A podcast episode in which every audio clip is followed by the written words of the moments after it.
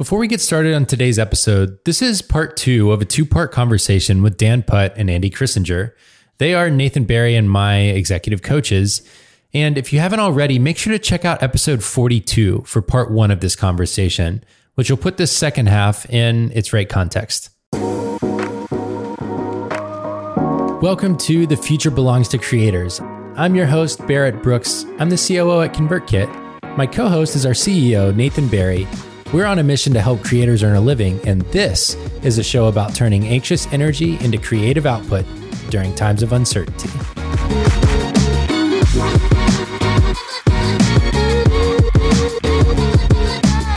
There's um, a couple of things that I want us to get to here.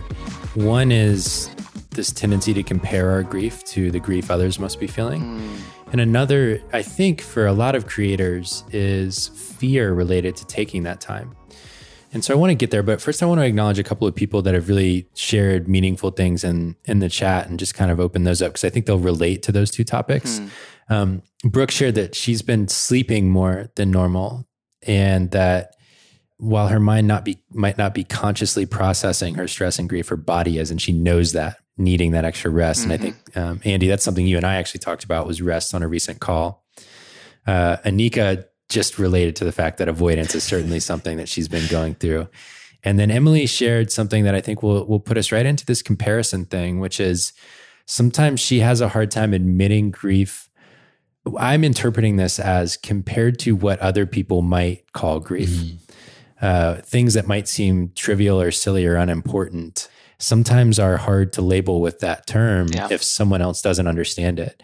And so part of the power of this kind of conversation is creating shared language, yep. shared habits around this stuff. So let's get into the comparison thing. You know, is my grief valid? I guess is kind of the topic here.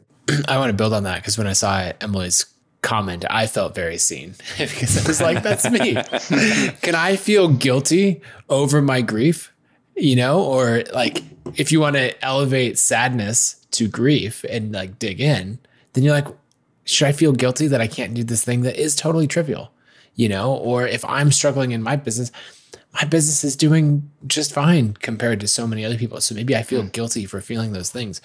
And so I'd love for um, both of you to weigh in on on this this feeling of of uh, guilt or comparison or all of that of you know any of those things that could be getting us could be getting in the way of us actually feeling the things that we need to feel. So bad when I ask you questions. Uh. That's the most coach response ever. uh, I want to ask. I want to ask uh, Emily questions too, but I, I will resist that. Um, actually, no. I just want to ask. I'll ask a simpler one, and maybe not a threatening one, which is, um, you said something about I should, shouldn't, or shouldn't feel bad. Mm-hmm. Um, and so, should or shouldn't, according to who? Yeah, and I think that that's always um, like the two things that come to mind for me would be maybe my own perception of how I should be. Like, I feel like I'm still working through this idea that, uh, say, like grief or sadness or any of these things are on the opposite side of, say, if we have a coin, there's strength and resilience on one side and grief and sadness on the other, which I don't intellectually believe to be yeah. true at all. Mm-hmm. But like it's an easy trap to fall into. So that would be one side of it of like, oh, I shouldn't feel this because I should be strong. Um, or then on the other side is more of that comparison side of things of like um, me telling myself I shouldn't feel this thing because I've actually got it pretty easy. You know, I didn't have to figure out how my whole company was going to work remotely and change the way that we've worked for seven years because of a pandemic. I just woke up the next day and said, huh, I'm working from home again you know and so if i have problems to overcome in this it's nothing compared to the problems mm-hmm. that other mm-hmm. people have so mm-hmm. i'm telling myself that you know their problems are more substantial and i you know shouldn't bring my trivial issues into the conversation you know if that makes sense or maybe even that we don't deserve to you know i think yeah. sometimes mm-hmm. that's it for me is do i deserve to feel grief when my relative who lost their job or my friend who's on unemployment or you know my friends who run a coffee company are literally just fighting to stay alive like do i do i deserve to also feel sadness and grief um, in the face of those things i think i love that question of who's on the other side of it because hmm. there's always in my mind someone and not always named that comes to mind immediately of if they saw that, if they heard me saying I was sad, what would their reaction be? Mm-hmm. One thing that comes up for me in this, um, and I do want to, I want to address this point first, but I would love for us to come back to Nathan something that you said around um, our our grief and resiliency at odds, because I think that mm-hmm. may be a, a, conception that a lot of folks hold that we that we may want to address in just a moment. But let me first kind of talk about the comparison piece. Um, this is something you know Dan and I we see this quite often with with clients, and I think it's part of the human experience, um, and particularly with folks who are sensitive to and conscious of their own privilege. If we want to be the kind of people who who live with a consciousness of our privilege. We don't want to take that for granted. We don't want to um, be tone deaf to that. So often it's coming from that kind of a place, uh, like a well-intended place of hey, I, I, I want to be, and also want to be grateful for the good things that I have. But then we absolutize that and we make it this completely either or thing that either I have privilege and therefore I have no right to feel pain, acknowledge loss, uh, or I, I can do those things, in which case I, I better be sure that there's nobody else who has it worse than me. And, and what I think that ends up doing is it separates us from the rest of humanity. So we end up that move is an alienating move. And what I would say is we can hold both of those things to be true at the same time. We can it's almost like shift switching out lenses on a camera. There's one lens that can allow me to see the relative privilege that I live in and feel grateful for that and actually ask myself perhaps how might I use that to um, invest in the world, invest in others. And then there's another lens that's perhaps a little bit more narrowly focused that actually acknowledges that I also am a human being living an experience.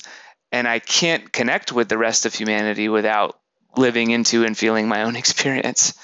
And so, therefore, I should acknowledge, I must acknowledge, or I'm being inauthentic to myself and, and the rest of my relationships when I am in pain, when I'm feeling loss. And those yeah. those two lenses are not in conflict with one each with one another. Hmm. Yeah, and maybe just a small build on that.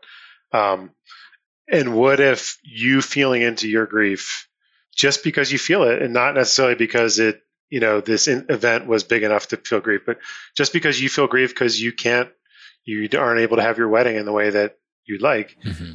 What if feeling into that creates space for others to feel theirs too? Mm-hmm. And what if it actually makes room for them to feel their own grief as well? Yeah as opposed to perhaps putting them in a game of comparison and taking away from their experience. Hmm. You may actually create space for someone else to feel it too. Yeah, I process that as a um, that vulnerability is a key element of resilience, and vulnerability in community is a key element of resilience. And so that that brings up the question for me of who are the right people to have that vulnerability with right now? Mm. You know, who do we both trust with that and also give permission to be that that kind of like witnessing party for us but also whose burdens do we want to actively help take on mm. not in the sense that we need to solve for them but that we we're going to be uh, empathetically kind of with them in those challenges mm-hmm. i don't know i don't know if y'all have insight on that but who are the right people right now to be doing this this practice with, to be sharing this with? Hmm, that's a good question. Can you say more about um, maybe just shed a little bit more light on the on the question when you say who who yeah. are the right people? So when we think about the who on the other end, I think about entrepreneurs who follow me on Twitter who have had to lay off employees and shut down mm-hmm. their businesses or whatever else might be true or even our audience here, you know, some with a very wide spectrum of change for for audience members here. Yep. Um, someone may have been the most profitable ever, and someone may be really struggling to earn money. And so there's the public sphere, and then there's the private sphere. There's the people really around us all the time. There's family, there's close friends, and and I think this is a really important case to be intentional about where we're sharing. Yeah. Who, you know, not just the tree we're sitting with, but then I think the power in that is that it can translate to the trusted others that we want to let in. Yeah. And so I guess like who are the right people to be letting in right now so that we can do this in a way that feels good and safe and right? Or how do we determine who the right people are might be the better question. Yeah, th- I mean that's a it's a huge question. Um, my mind is going to a, a lot of different places. You know, one of the first places it went was thinking about the work that we've done at Reboot to try to, in a variety of different contexts, create safe spaces for entrepreneurs to connect with one another. And so, while I don't think I can answer this question, obviously, for all the different unique individuals who may be listening, what I would say is a couple things you'd want to think about sharing with people that you feel like will be able to listen and connect without getting um, maybe so triggered and so wrapped up in their own anxiety that their response would actually make you feel um, invisible or unmet. So, in, in some cases, your closest family, perhaps even the family that you live with, may have a hard time providing that particular kind of support for you at, at any given time. And if that's the case, I want the listeners to know that um, that doesn't make you strange or, or, or weird or out of the ordinary. That's actually, it can be quite normal.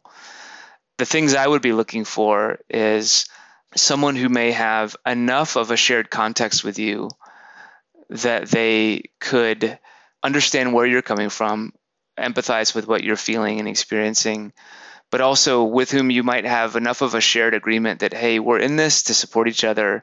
But we're not going to do is try to take on the burden to fix and solve for each other, um, because then that ends up uh, creating the kind of conditions that make people feel invisible and missed. And I feel like you're treating me as a problem to be solved as opposed to a human being to be met.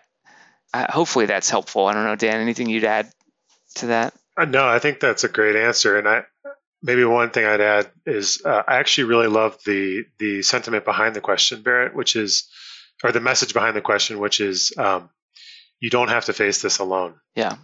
Uh, there's no reason to face yeah. this alone.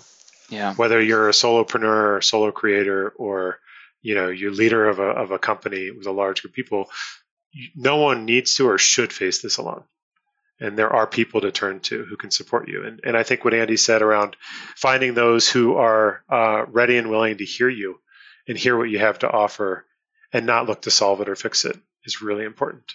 But yeah, I don't know that I would add more to that. I think that was well said, Andy. Uh, this is um, a classic situation with people who have wisdom, which is, I don't think there's a right answer. That's how I interpret that. There's not a right answer. And so it really comes down to a judgment of who are the people who can go there with you, basically. Yeah. And who are Yeah. the people that you're prepared to go there with. And so the two messages I'd send related to that is there certainly, or hopefully, there are people in your life who can go there and being intentional about who they are rather than setting yourself up. Because there's another thing we sometimes do, which is knowingly enter into that conversation with the wrong people Mhm. because it will validate our feelings of or lack of validation, I guess. You know, it will kind of like confirm that our feelings are not valid. Mhm. And so being really intentional about seeking out the right people right now will allow you to sit with what you're feeling in the right ways, I think. Mhm. Is kind of my takeaway there. The other thing that I heard in that is when you want to, if that's something that you feel like you can give in this time of creating that space for other people, being really intentional about saying, I'm just here to listen. I'm not here to solve your problems. You know, so if you're in that position of where I think, you know, a decent number of people have found themselves in of like, my business is doing better than before. Um, you know, maybe my marriage is stronger than before, Yeah. or any of these things where you realize like, oh, I'm actually in a good place. What should I do with that? And then maybe put out that offer and say, hey, if anyone needs help, I'm here to help. And it's not a, I'm here to help solve your problems or anything like that. Right. It's just a, I'm here to help by creating space to listen. And the one promise that I can make you is that it'll just be space and it'll just be a listening ear. It won't be solutions or like, aha, I got just three tips for you. Let Yep. me let me solve this and turn that around because you don't need to feel that grief. We can we can get this solved right away. Problem solved. yeah, exactly. and so just knowing how to show up um, to those conversations, and then maybe if you're the person asking for help where you need someone to talk to, being able to come in and say and be clear and say, I actually just need somebody to listen right now. Yeah, that's a great point. I love that. Naming what you need. the other side of this that I mentioned before is that sometimes we compare ourselves to the the kind of plight of others and whether our our fears or sadness or grief is valid but but the other side is we don't feel like we can afford to feel grief there's no mm. time for that the, my needs are too great my family's needs are too great we are too threatened by the current situation to take time for that and in terms of a creator in this environment, I think about the creator who has lost most of their income and has to figure out how to provide. The the premise of what I want to get to here is that I think it's just as important. And I think you all believe it's just as important. And so I almost wonder if we can have a little bit of a, a chat about how someone can give themselves permission to create space, even when they're coming from a place of need or fear or loss, I guess, you know, loss of income or, or threat here. When I would I would add urgency is the mm. you know, you're saying be still and I'm saying I'm in quicksand. Be still is yeah. the last thing that I want to do. You know, mm. and so how do you how do you frame that? How do you approach it? It's really hard. And I have I have been there. Um, I have been there. I have had to close companies down and stared at that rent bill coming due in 21 days and not having the money to cover it and the frantic energy around that. I know that that's a really hard place to be. And what I know, not that I'm a quicksand expert, what I know about quicksand is the the more you move, the more you sink. And there's something about slowing down to slowing down to speed up. And so um, while it can feel like, oh my gosh, I'm taking this time to grieve, I really just need to be out there pounding the pavement. Those actually aren't in conflict and they're actually in support of one another. And by slowing down, you're giving yourself the resources, the clarity of mind. Because another thing that's happening in the urgency is you aren't seeing things clearly. And so you might not actually see a way out of a situation that's more clear in slowing down. It's the, the forest, the trees are not lost. Stand still, find mm-hmm. your way through. And so, um, you know, one of the ways I think about it and I talk to clients about it is it's almost like the speech they give you at the beginning of, of takeoff. If you're traveling with a child and the oxygen mask deploys, put it on yourself first, then put it on your child. If you aren't resourced, you're not going to be able to find a way through. You're not going to be able to um, make your way to that opportunity that will ultimately change the situation. So, by taking the time to grieve, by taking the time to process, by taking the time to take care of yourself, um, sleeping, or whatever it might be, just to reset, then you're going to be able to see the problem in a whole new light and move forward in a resource place as opposed to a frantic place. You actually see a way out of the quicksand that mm-hmm. perhaps you wouldn't have seen otherwise. So it's actually an opportunity to slow down, to speed up. I really think this also connects back to the other issue that I'd wanted to circle back to that you'd mentioned, Nathan, which is mm-hmm. um, so I, what the what the connection I'm making here is the question is does slowing down and taking care of myself is that um, at odds with resiliency? Is that actually counter to resiliency when what I really need to be doing is hustling? Or is is grieving at odds with resiliency? And I actually think the best metaphor that I can offer here is the metaphor of a plant. And think about a plant that's brittle and a plant that has some some malleability to it. In fact, I'm looking I was sitting here thinking about it. I'm looking at this jade plant that sits in my office. I'm rearranging my office uh, two days ago, I kicked the thing over and it literally fell completely toppled over. All the dirt came out, and the jade is underneath this pile of dirt. And I I picked it up and put it back in, and jade it's it is so um, kind of uh, I don't know kind of movable that plant was fine. Not I don't even think a single leaf broke off of it. And so you think about the, a plant that's facing elements and winds blowing, and if there's some malleability to it, if it can bend, if it can actually respond a bit, just enough to the elements, it's actually stronger than if it were completely brittle and it would break yeah. in the face of it. So a lot of these practices that we're talking about, learning to grieve and and be with our grief, learning to master that impulse that want, that tells us move in the quicksand all of those things are actually resilience practices. They're they're resilience skills. They can all be learned. They can all be practiced. They can all be honed over mm-hmm. time. But they're counterintuitive because they are counter to our I don't know. I guess our autonomic nervous system response, which is like the fight, flight, freeze thing we were talking yeah. about earlier. Hmm. That's really good.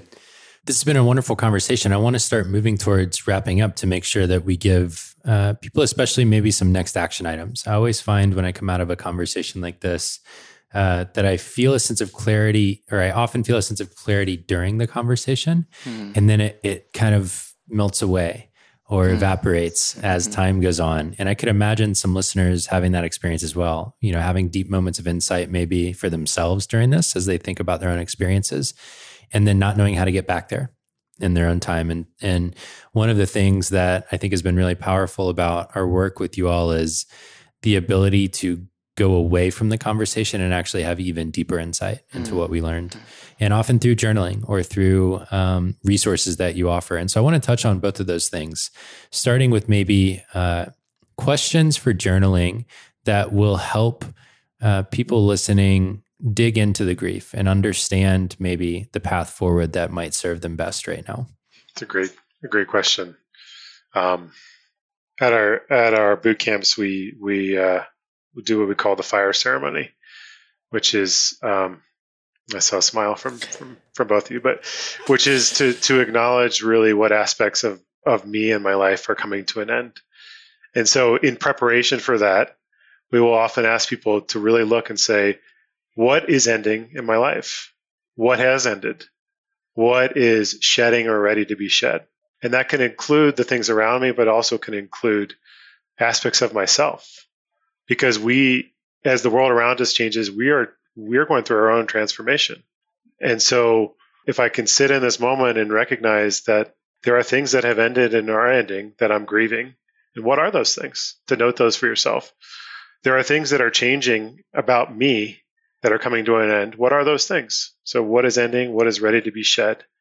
I don't know, Andy, things that you might add to that? I have others, but I'll. I think that's great. I mean, it, it can also be as simple as um, for some people it may be as simple as just learning to name your feelings right so that's true what am yeah. i feeling right now and how do i know and the how do i know is actually having you connect that feeling which can be like an abstract word like sad or happy with the indicator that you're sensing in your body because your body tells you like you're that like that's the evidence i feel tightness in my shoulders or i feel a burning in my chest or something like that even that, as simple as it sounds, can be baby steps, but really profound. I don't mean to like not baby steps in the sense of simple and not helpful. Like it's just anybody can do it, and the the the yield, the the benefit is immense, even to just doing that.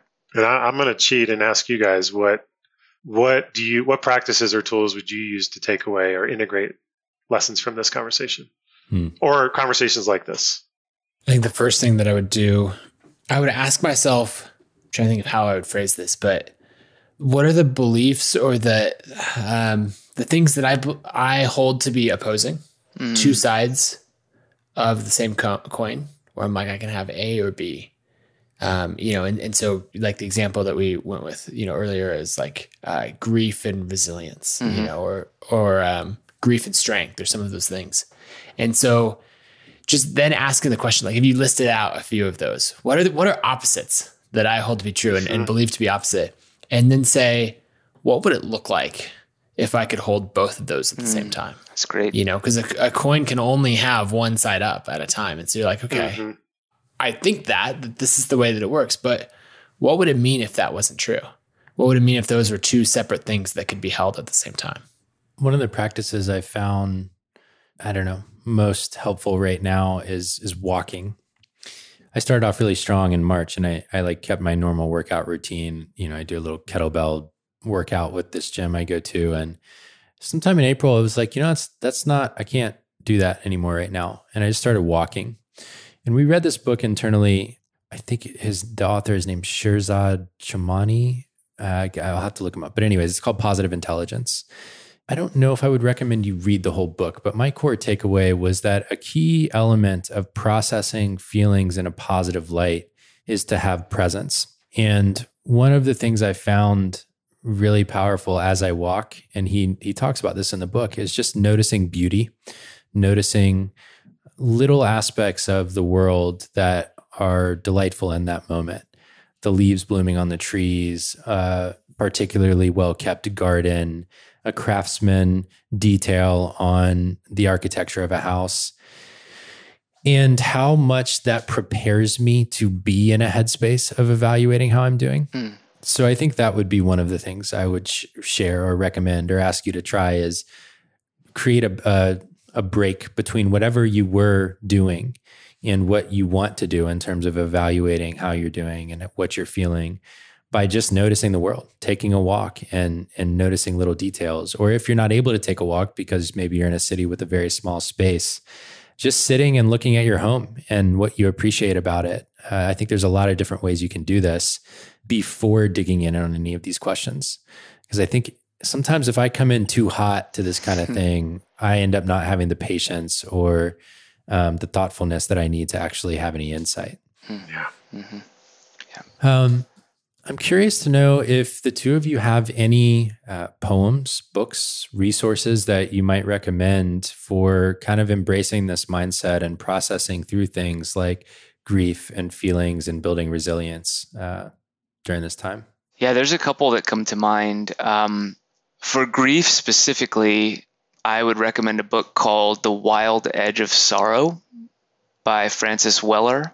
Um, pretty accessible. Obviously, I think you know the the work of Elizabeth Kubler Ross, um, Stages of Grief, is is also wonderful work, and there's a couple couple of books that she and some co-authors I think have put out. But the Weller book I read right around the time I was turning 40. And it was just like so perfect for where I was at that stage of life and sort of grieving some some losses in my life. And then I also highly recommend the work of a therapist named Linda Graham. And she's written a couple of books. Uh, the first one I read was called Bouncing Back. And then she actually followed that up, I believe it was the follow up, with a book called Resilience. And what I love about that work is it's basically two books full of exercises. I mean, just chock full of journaling exercises, meditations, body exercises, like somatic exercises. And you can just flip through that and use it almost as an encyclopedia and dip into different exercises and find find ones that are helpful. But all about cultivating resilience, and it's this really nice um, melding of both uh, uh, an awareness of mindfulness traditions historically and also brain research. So it's like those two things together. That's yeah, awesome. those are all really good good options. Um, maybe I'll just add two quick ones. So first, this is going to be shameless plug, but reboot. Reboot is a fantastic book. I think that's helpful.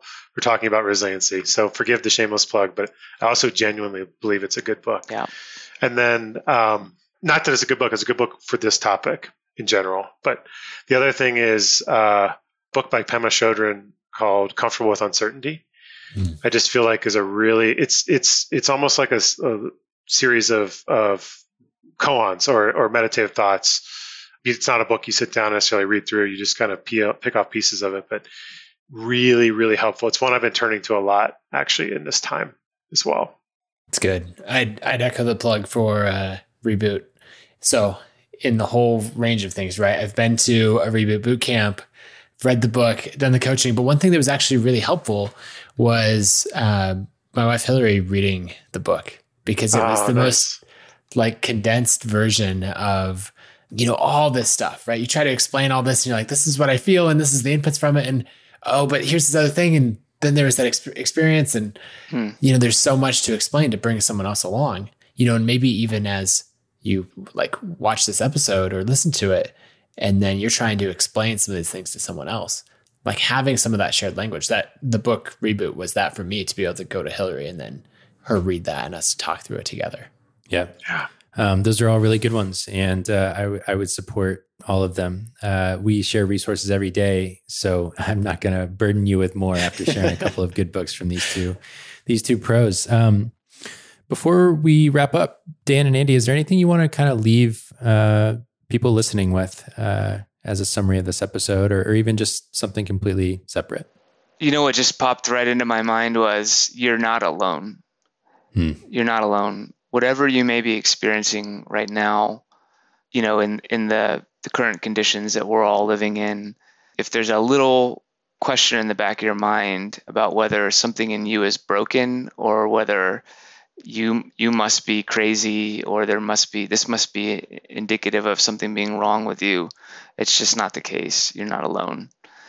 This is hard. What everybody's experiencing right now is hard. And so if it if you're having trouble sleeping if you're sleeping more if you're having trouble finding joy in things that would typically bring you joy whatever it might be just know that there's nothing wrong with you.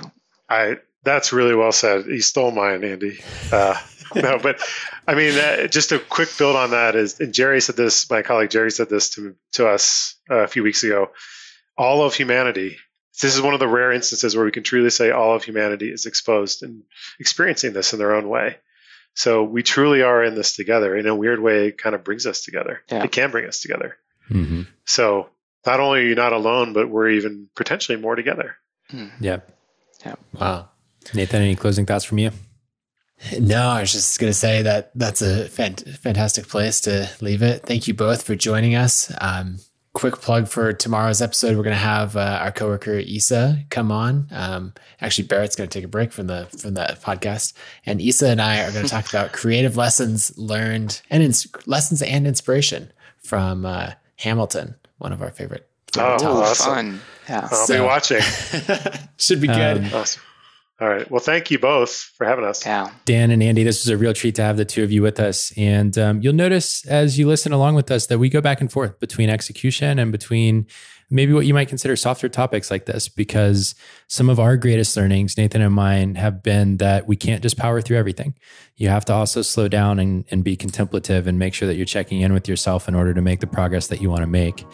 And um, that'll mean some people don't listen to some of the episodes, but what we're trying to give you is a full picture of what it's like to actually live this creative life. And so hopefully this helps you along your journey. So thanks for listening to uh, the full hour episode today. And Andy and Dan, it was real gift to have you here. thanks for having us thanks for doing this Thank you.